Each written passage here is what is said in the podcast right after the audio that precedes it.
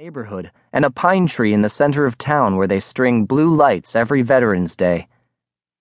There's a bulb for every resident of Thessaly who died in a war dating back as far as the Revolution. There are 117 bulbs in all. Unnoticed, we played our part, and there's plenty of pride in that. My neighborhood a converted plot of swamp and woodland that was supposed to attract urban refugees is the town's newest, built in the 1950s, a time when, as my mom constantly reminded me, families were families. Enough people bought in to justify its existence, but it hasn't grown. At the age of eight, I realized that all the houses in the neighborhood were built from the same four architectural plans they were angled differently and dressed in different skins, but their skeletons were anything but unique.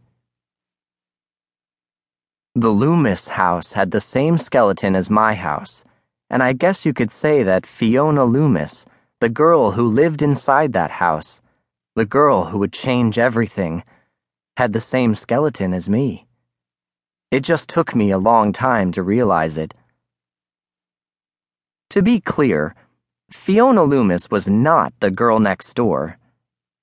It isn't because she lived seven houses away.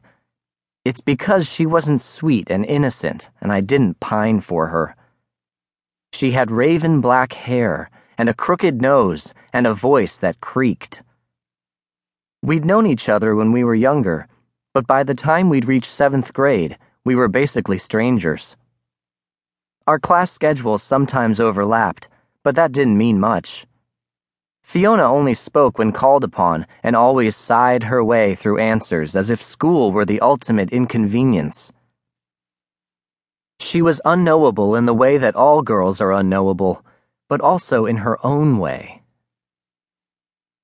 I'd see her around the neighborhood sometimes because she rode her bike for hours on end circling the streets with the ragged ribbons on her hand grips shuddering and her eyes fixed on the overhanging trees, even when their leaves were gone and they were shivering themselves to sleep.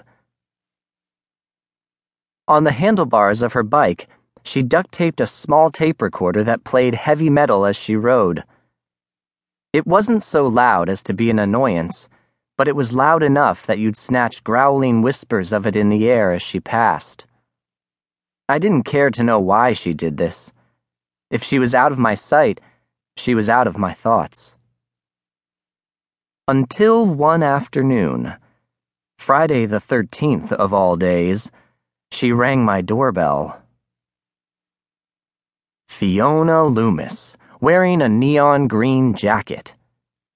Fiona Loomis, her arms cradling a box wrapped in the Sunday comics. Fiona Loomis, standing on my front porch, said, Alistair Cleary, happy 13th birthday. She handed me the box. I looked over her shoulder to see if anyone was behind her. It's October. My birthday isn't for a few months. I'm still 12 and. I know that. But you'll have a birthday eventually. Consider this an early present. And with a nod, she left, scurried across the lawn, and hopped back on her bike. I waited until she was halfway down the street to shut the door.